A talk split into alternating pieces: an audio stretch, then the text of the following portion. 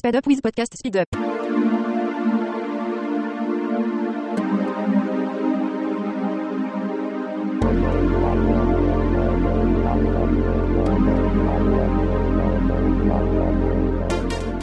Rationally Speaking is a presentation of New York City Skeptics, dedicated to promoting critical thinking, skeptical inquiry, and science education. For more information, please visit us at nycskeptics.org.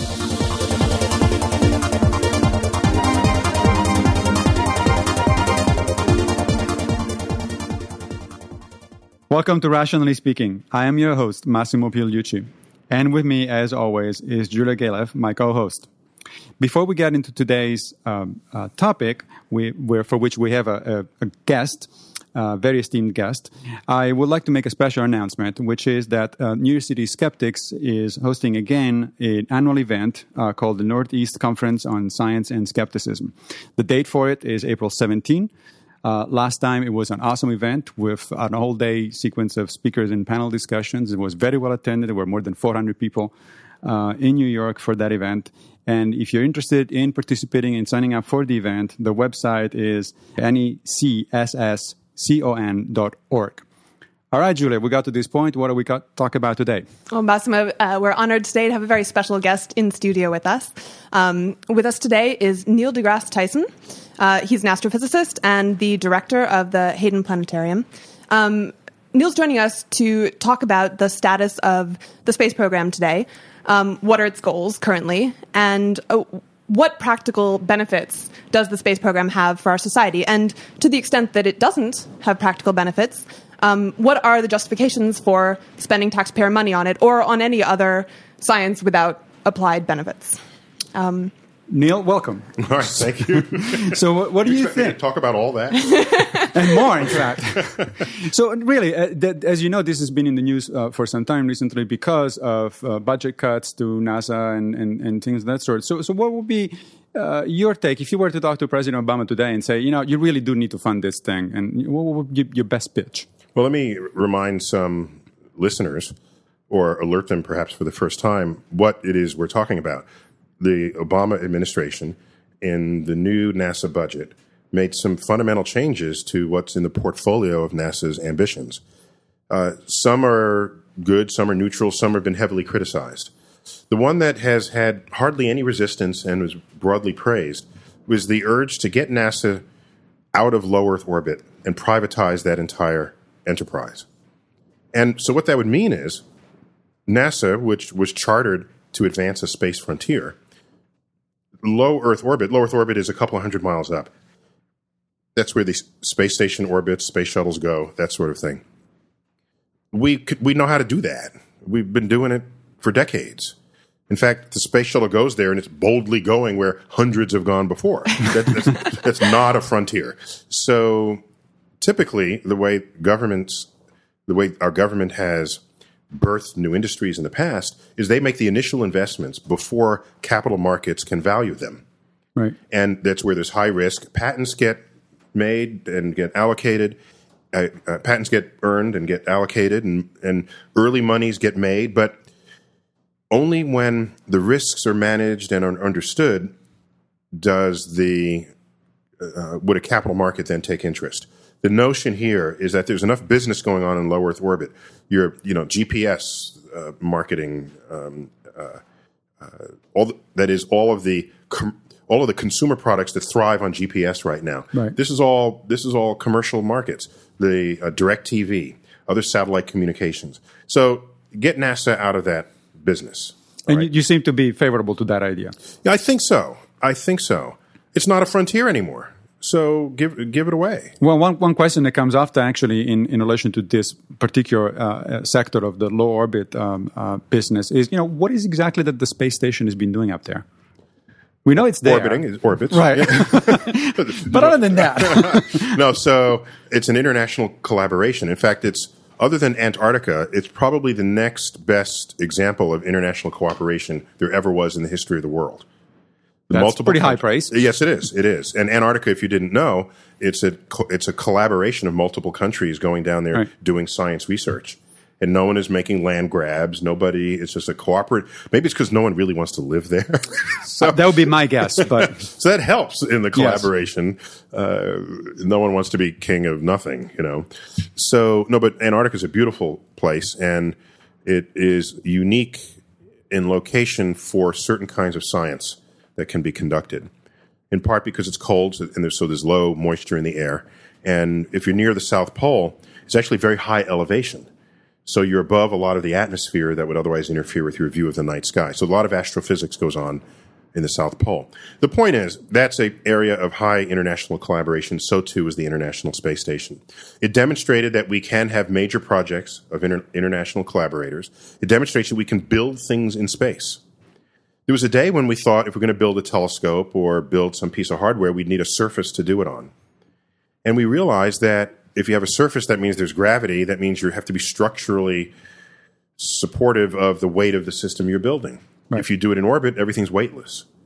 So it's a remarkable engineering achievement.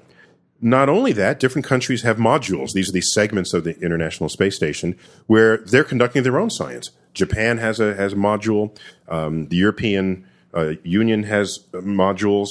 And so within them, they have their own space laboratories conducting their own peer-reviewed research. But what I'm hearing, therefore, is that would you make an exception for the space station in terms of what you just said a minute ago, privatization as opposed to government funding, funded research? Oh, well, you wouldn't necessarily privatize the space station right now, but you'd certainly privatize access to it. You just sell trips to the space station. Right. Sure. Why not? If someone's going to go up there. Sure. And that's really where the privatization would first reveal itself in the new plan. But so no one's complaining about that. Where Obama got in a little bit of hot water was his cancellation of the NASA plan to return to the moon. Yes. The moon is an interesting target. First, it's nearby. Of course, we've already been there. But in part because we've already been there, it means you can go there with higher confidence that you'll succeed. Whereas a round trip to Mars, astronauts away from the protective blanket of Earth's magnetic field would be subject to radiation to radiation from the sun, solar flares, this sort of thing. These are high energy charged particles that can come in and basically ionize your atoms, and that would be bad if that. So would you see therefore a possible moon station, for instance, as a stepping stone toward a Mars mission? No, because if you're going to go to Mars, you don't want to go somewhere else first, generally, because it takes energy to land. Once you get up enough speed, you don't want to stop until you get to where you're going. If you get up enough speed and go to the moon, then you have to slow down again. You need fuel to slow down. If the moon had an atmosphere, you could use the atmosphere to slow down, just as the space shuttle does. That's why it needs tiles, these famous heat tiles that dissipate the heat of reentry. That's a good thing. If it didn't do that, the shuttle would burn up, and the shuttle wouldn't be able to stop, or the shuttle simply wouldn't be able to stop if there was no such way to dissipate the energy of motion. So with Mars, a trip to Mars could be hazardous to astronauts, and do you bring all your resources with you? If you're taking a road trip to California, do you attach a super tanker to you, and that's the fuel you need to? No, do you bring a farm with you? No, you rely on the fact that there's a Quick Mart at intermediate stops between where you are in California, so you can refill and buy some food. Right. A long-term goal is that if we become spacefaring, that resources in space can be used for space, not necessarily brought back to Earth. And so the moon is out of the picture, but Obama had said, let's continue to do research on launch vehicles and rocket technologies to one day get us to Mars, but that one day was not specified. And that's what got people a little uncomfortable. Did the moon is out of the picture surprise the scientific community, given the recent discoveries, for instance, about the possibility of water on the moon? Most scientists, there's some key vocal exceptions to this, but most scientists, myself included, if I were to pick the moon or Mars about what would be an interesting place to go to, it's Mars. Yeah. Mars has all this evidence of running water, today bone dry. It had methane effusing its way out of the side of a cliff, recently measured. It's got evidence of possible liquid water laying recent tracks within the soils. So what drives us? Not just that it's an interesting geology, or Marsology, because geo means earth in this case, of course. It's not simply that it's interesting geology, but if there was once water there, every place on earth where there was liquid water, there's life. So we know deep down in our quest to search these planetary surfaces, we're really looking for life. And can you talk about the advantage of putting a human on Mars as opposed to robotic exploration of Mars? There's no advantage. There's no advantage. Well, other than the coolness? Let me. That's the short answer, but let me give nuances. Yeah, we got a few more minutes. You got a few more minutes. It costs anywhere between 20 and 50 times more in budget, in cost, in outlay of cash to send a human to a destination than it does to send a robot. So if you're a scientist interested in scientific returns, even if you're a geologist, even if you're the rock jock from Mount Olympus, and I say to you, I can send you with your rock hammer, and I'll maybe even give you a few machines to make measurements. I can do that once, or I can fund 30 different rovers that you can choose where you want to put them, any place on the Martian surface, and they'll carry these machines that I'd otherwise be giving to you. What would you pick? Seems like a no-brainer to me. It's a no-brainer. Scientifically, it's a no-brainer. Right. That's the point. It's because of the price difference that any scientist interested in scientific results could not, with a clear conscience, vote to send a human there. So that leaves us with two options. Either you get the cost of flying humans there really low so that it's competitive with robots, and you just send a person, because you can do in a few minutes what it might take a rover all day to do, right? Because the human brain is more intuitive about what it's looking at than a robot is that you program. And so program is a subset of what you are, but it's still not you, because humans will program it. That's itself an interesting philosophical conversation. We can have a separate show on that. Whole show. Can you program a computer to be more intuitive than you are if you're the programmer? And so I'll leave that one for you philosophers. Sure. Love questions like that. We'll talk about it. And for scientists, we'll just do it over a beer, and then the beer ends, we get back to work. But you guys just keep talking about it. That's right. The difference. Speaking of over a beer, so before the show, we were talking about something that I think is very pertinent to this topic, which is how historically really, really large, very, very expensive projects got funded. And you want to talk about that a little bit? Because this is what we're talking about here. We're talking about a huge, historically very large project. Sure. So I did a little homework 10 years ago, which ended up as a chapter in the Columbia History of the 20th Century, a book published at the turn of the millennium. And my chapter was called Paths to Discovery. This was not your ordinary millennium book that just gives a history. The editors wanted its content to be more reflective. We wanted experts in various fields to be reflective on what was known and what impact the developments had on what was known, rather than simply being a historical account. So my chapter I titled Paths to Discovery. And what I wanted to do there, because I wanted to go to Mars, I wanted to send people to Mars, and so I wanted to, what would that cost? Is it $100 billion? Is it $500 billion? Whatever it is, it's going to be expensive. Well, let me take my cue from history. What other expensive projects in either human capital or financial capital cost that much, I asked myself. And what did they do to get that funded? Maybe we can learn something from that.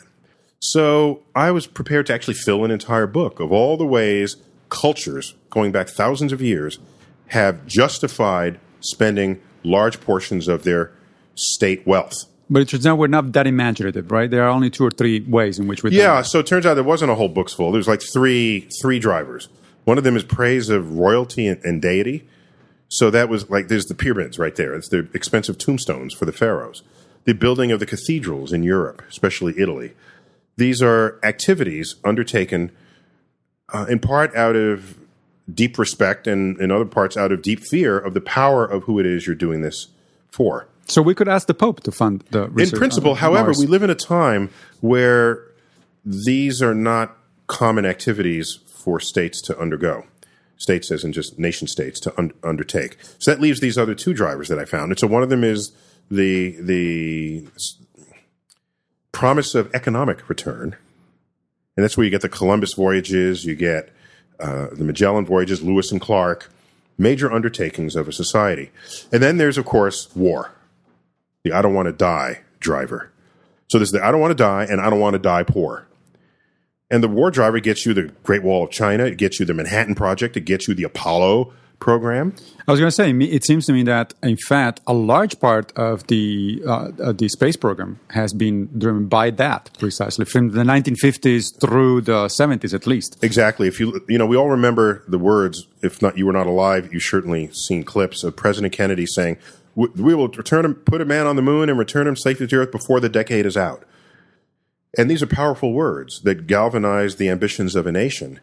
But this is a speech given to the Joint Session of Congress, May 25th, 1961, just a few weeks after Yuri Gagarin had just come out of orbit over in the Soviet Union. And so this speech was in reaction to the fact that we did not yet have a a rocket safe enough to put a human on as opposed to a satellite, that might be more prone to experiment with cheaper components. And so if you read that same speech a few paragraphs earlier, it says, if the events of recent weeks, Yuri Gagarin, are any indication of the impact of this adventure on the minds of men everywhere, we need to show the world the path of tyranny will fail compared to our path of freedom. Right. This was a battle cry against communism. Right. So it was a political statement. Period. And without that, he could have said, let's go to the moon, it's great, we're discovered, and no one would have written the check. At some point, somebody's got to write the check. Right. So it occurs to me that China's space program is developing, right? Yes. And in the next decade or 10, 15 years, China may be poised to rival us as the superpower of the world. So that could potentially spark another influx and interest in funding space exploration. A Sputnik moment. Right, sure, that's a good name for it. Mm-hmm. But as a few of our commenters on Rationally Speaking pointed out, the kind of research that might be justified with this kind of reason might not be the same kind of research that would be justified for the best kind of scientific research. Science has never been a driver of expensive projects. We have, depending on the wealth of the nation, you could spend money on science below a certain radar level without it really getting heavily debated. Mm-hmm. So, for example, the Hubble telescope, over all its years, comes to about $12 billion. It's less than $1 billion per year. That's a threshold that fits comfortably below the radar of criticism for a science project, or for a project that's not economics or war. And you raise it up above 10 billion, 20, 30 billion, if there's not a weapon at the other end of that experiment, or you don't see the face of God, or you don't find oil wells, it's at risk of failing as a funded project. And just that's what happened with the super collider, the superconducting super collider in America. We were going to have the most powerful particle accelerator in the world. It was conceived in the late 70s, funded in the early 80s. 1989 comes out, and what happens in 1989? Peace breaks out. Well, before then... I hate when that happens. Yeah, you hate when that happens. So inconvenient. Physicists basically won the Second World War with the Manhattan Project. Mm-hmm. So America had a fully funded particle physics program. Do you know that the bomb on Nagasaki was not a uranium bomb? It was the plutonium bomb. That was the bomb that was tested in Trinity Point of New Mexico.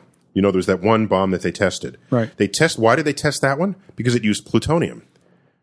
1945. Well, where do you get plutonium from? It had just been discovered in 1940. That's a pretty good quick turnaround. That's a quick turnaround. Well, when you're at war, money flows like rivers. So what happens in 1989? Peace breaks out. Within 3 years, the entire budget for the super collider is canceled. Mm. And I remember so what happens now? Europe says, we'll take the mantle. Sure. All right, and they build the Large Hadron Collider at the European Center for Nuclear Research, CERN, is the French acronym for that. And now we're standing on our shores looking across the pond saying, oh, guys, can we join? Can we help? There was an interesting thing an interesting little exchange that I remember from those hearings that you're talking about, where one of the senators that was evaluating essentially the expense for the collider. Yeah, the continued expense. Right, the continued expense. Asked Steven Weinberg, one of the physicists who was testifying in Congress, he said, Professor Weinberg, unfortunately, one of the problems is that, it's hard for me to to justify this expense to my constituents because, after all, nobody eats quarks. And of course, Weinberg, in his typical fashion, pretended to do a little calculation on his piece of paper in front of me, and he said, "Well, actually, Senator, by my calculations, you just ate a few billion quarks this morning for breakfast," which was a very good retort, except that I didn't think it helped exactly Weinberg's point. So the bottom line, therefore, is, however, fine, we get only basic research large basic research projects if they piggyback on as you said, the big three. They have to piggyback on that or be below the funding threshold to be scrutinized. And on somebody may ask reasonably, should it be otherwise? I mean, why not? Why is that not reasonable? I'm just saying, don't shoot the messenger. I'm just saying I looked for 5,000 years, and unless we're going to believe that we're a fundamentally different kind of populated culture than has ever preceded us, I'm going to take my cue from the history of major funded projects and say that if we're going to go to Mars, it will likely only happen if we can find an economic driver for it or a military driver. So I joke about this, partly seriously, and I say, let's get China to leak a memo that says that they want to build military bases on Mars. If that's the case, we'd be on Mars in 12 months. You've heard them here first on Rationally Speaking. Yeah. Well, do you think there's any case to be made for the fact that so many scientific discoveries that end up being incredibly useful practically were actually discovered accidentally in the course of just exploratory research or in the course of completely unrelated research, that they were a lucky accident? Can we make that case for space exploration? No, because that's an excellent question. No, because the time delay between a serendipitous scientific discovery on the frontier of our understanding of science, and when that becomes a useful product that has been engineered, designed, and marketed, is longer typically than the re-election cycles of those who are allocating money. And so it does not survive. You can't get politicians to decide to invest this way because it's irrelevant to the needs of their constituency at the time. That's why we need a monarchy or the Pope to sponsor these kind of projects. Because they last longer, right? And you're from Italy, right? Where the Pope is there? Okay, you got to watch this guy, Julia.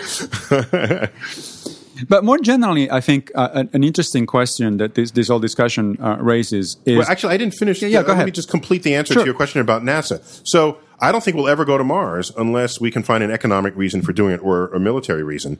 And until then, we're just kind of driving around the block. Right. So, but you spend a significant amount of your time, talking and writing for the general public. And so this whole discussion does deal with how scientists communicate and in particular justify their work and therefore publicly funded work. Because by the way, I know how to justify the $100 billion. I can do that. But it takes longer than what they call the elevator conversation. Right. You're only elevator for like 30 seconds with the congressman. It's your only chance you have to influence their policies and voting. Go. Right. And mine takes maybe 3 minutes, but not 30 seconds. But what about the journalists? Forget for a minute the politicians. It is true that they ultimately... And by the way, make the decisions. These people. They serve us. Why do I only get 30 seconds of their time? Exactly. Well, you could stop the elevator. You could stop the elevator. But if you wanted to make the point to a general public and say, okay, here are good reasons to fund space exploration or basic scientific research in astrophysics, other than it's just my curiosity. I want to be paid to do things that I like. What would you say? No, we are funding basic research in astrophysics. That is happening. What this conversation is about is the manned space program. That's where the expense comes in. That's where you're above those funding thresholds that then appeal to these great drivers in the history of culture. So we got the Hubble telescope. We're going to have a laboratory on Mars in a few years. It's called the Mars Science Laboratory. We're in orbit around Cassini right now. We have Cassini in orbit around Saturn right now, the name of one of the spacecraft, observing Saturn and its moons and its ring systems. We've got another spacecraft on its way to Pluto. We've got telescopes being designed and built that will observe more parts of the electromagnetic spectrum. Science is getting done. I wish there was more of it, but it's getting done. That's not the variable. But as you pointed out before, not the Hadron Collider. We have the Europeans doing it, right? And it was a good question, I suppose, in some sense, that the Texas senator brought up, which was, how do I justify this to my constituents? Now, I'm not willing. I claim that even if he said, "Oh, you'll get great products at the end of it," it wouldn't have happened. You think so? He would have to said, at the end of this, you have a weapon and you can protect the country. There's a famous reply. I don't remember who said it to whom, but it gets often repeated. And I think it plays well if you say it, but it's not. It's according to my analysis of the three drivers, it wouldn't work. So, right. So the senator says to the scientist, what about this project will help in the defense of America? Right. There's the war question that comes out. He said, Senator, I don't know how it can help in the defense of America other than to ensure that America is a country worth defending. Yes. And that, as you know, it's the great argument that he's not going to fly. It doesn't fly. It plays well. It makes a good headline, but right. No. There's one other potential case I can think of for space travel that we haven't really talked about, which is you mentioned earlier, you alluded to if we become a spacefaring people, we might need these the moon and Mars as sort of quick Marths. Yeah, quick Marths. Do you think we could make the practical case that we need to venture out into space because Earth will at some point be uninhabitable? Is that enough of a practical case to be made? There are many who make that case. Stephen Hawking among them. Rich Gott is another one, a professor at Princeton. I have a dissenting view. Whatever it is we do that messes up Earth, if we have the power to terraform Mars and make that another planet that we go live on, spreading our genetic code to become a multi-planet species, if we have the power to do that, we have the power to fix Earth.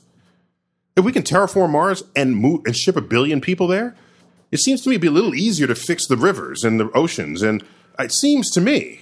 Why not terraforming Earth? Thank you. Yeah, thank you. Terraform, get a recipe that'll fix the Earth problem. Yes. And so I don't think the space is necessarily the most obvious way you would spend money to fix Earth or to resolve the we messed up Earth problem. Right. That's a really good point. We're going to wrap up this section of Rationally Speaking. We just began. And I know we'll have you back. That's the whole universe here. We'll bring you back. When we return, we'll move on to the Rationally Speaking picks, where our guest, Neil deGrasse Tyson, will present his pick for the episode.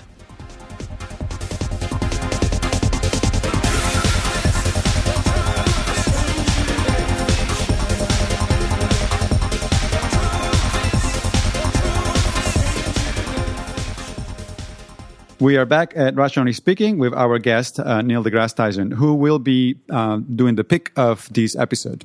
Neil, what did you choose? A little cliche, but I'd have to say the film Avatar.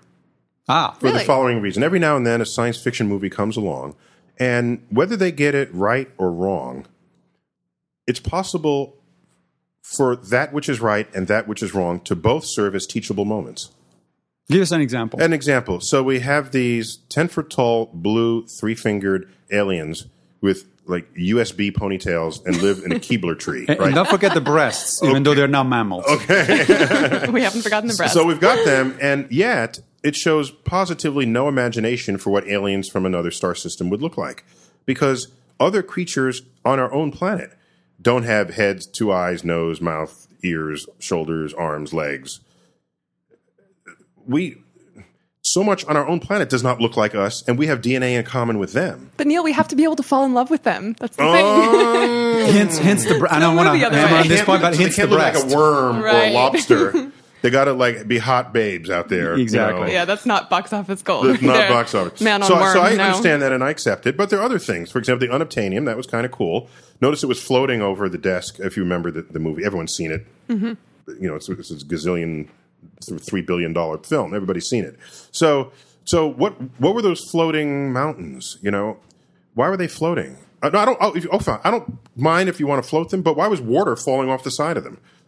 Does the rock float in the water? So maybe they're made of unobtainium. But if they're made of unobtainium, why do you have to blow up a Keebler tree to get the unobtainium beneath it? You just cart away one of the floating mountains. And if you had spaceships to get you from the sun to Alpha Centauri, you can surely haul one of these mountains back with you. I would think so, yes. So you need some consistency there. Plus, if that's that far in the future, 2157, if I remember the date, plus or minus, then why are they still using, guns with bullets? Isn't there some more creative weaponry they have other than, Apocalypse Now, you know? Then, if there's this spirit that permeates the planet, that's kind of cool. Well, start off. If there's a biology that permeates the planet, that's cool. Clearly, the Avatarians or the Pandorians, they co-evolve with the plant life, which is why they have the USB ponytail. Exactly. That's cool. So if that's how you're going to do it, take me places with that. But then they put in the spirit thing where they're worshiping a tree, and then the bad things happening to the planet. So now the spirit is going to rise up and summon the defenses. And I thought maybe all the trees would, you know, pull a Wizard of Oz on them and throw apples at the bad guys or something, because we're told the trees are all connected with a neuroconnectivity greater than the human brain. So they should come together. You wouldn't need spirits for that if they're connected chemically. But even if you had spirits, they're summoning the spirits, and who comes to save the day? Some rhinoceroses and some canine creatures. Well, Tarzan could have summoned them. You don't need spirits to get. So I think it failed in what it could have done with the power of spirits. And it failed with what it could have done with the power of biology to fight this assault. I think this is an interesting point in general. That is, obviously, we do know that when you go to a movie to see a movie, especially a science fiction movie or a fantasy movie, you have to, as they say, suspend your disbelief, right? But I think what you're getting at is one of the things that irritate me as well in similar circumstances, which is there is suspension of disbelief and then there is idiocy and inconsistency. Exactly. And they're different. I'm perfectly willing to suspend my disbelief. I don't mind blue people. That's fine. Right. I'm cool with that. So if you had to have your pick, on the other hand, of a science fiction movie that satisfied you from that perspective, that was, you know, where people actually learned something, things were consistent and so on and so forth, what would you pick? Contact. Yes. It's in part because they didn't even show you the aliens. Right. They knew enough to say something with no genetic overlap with anything on Earth is not even something we can imagine. So we're not going to put an actor in a costume and have him slither or crawl onto the set. Let's just make it some entity. What I was fascinated by with Contact was the study of human behavior in response to this knowledge that intelligence was found elsewhere in the galaxy. And you know that's exactly how society is going to react. There'll be wackos, and that's kind of spooky. So it's a scary view of the future. It says that we look at the consequence of rampant science illiteracy. They don't even know how to handle the possibility that there could be some more intelligent species out there. So I thought that was just well done. It had good drama, good character development, and with a very important scientific concept. Of course, the it was written by Carl Sagan, who was both a very good scientist and a good science popularizer, which means that he did have actually a good understanding of the psychology of pseudoscience and reactions to science, the relationship between science and religion, for instance, which was prominent in that movie. And I was proud of the movie for not shying away from that, because that clearly would show up as we project for the future what would unfold. Unfortunately, that's all the time we have today for this episode of Rationally Speaking. You bring me on to talk about the universe, and you're done in 30 minutes. What is that about? It's the nutshell version of the universe. The nutshell, universe in a nutshell, right. Universe in a mustard seed. Yeah. Okay. Thank you so much for joining us, Neil. You can all check out our website at rationallyspeaking.org for more about this episode and future episodes, and join us next time for more explorations on the borderlands between reason and nonsense.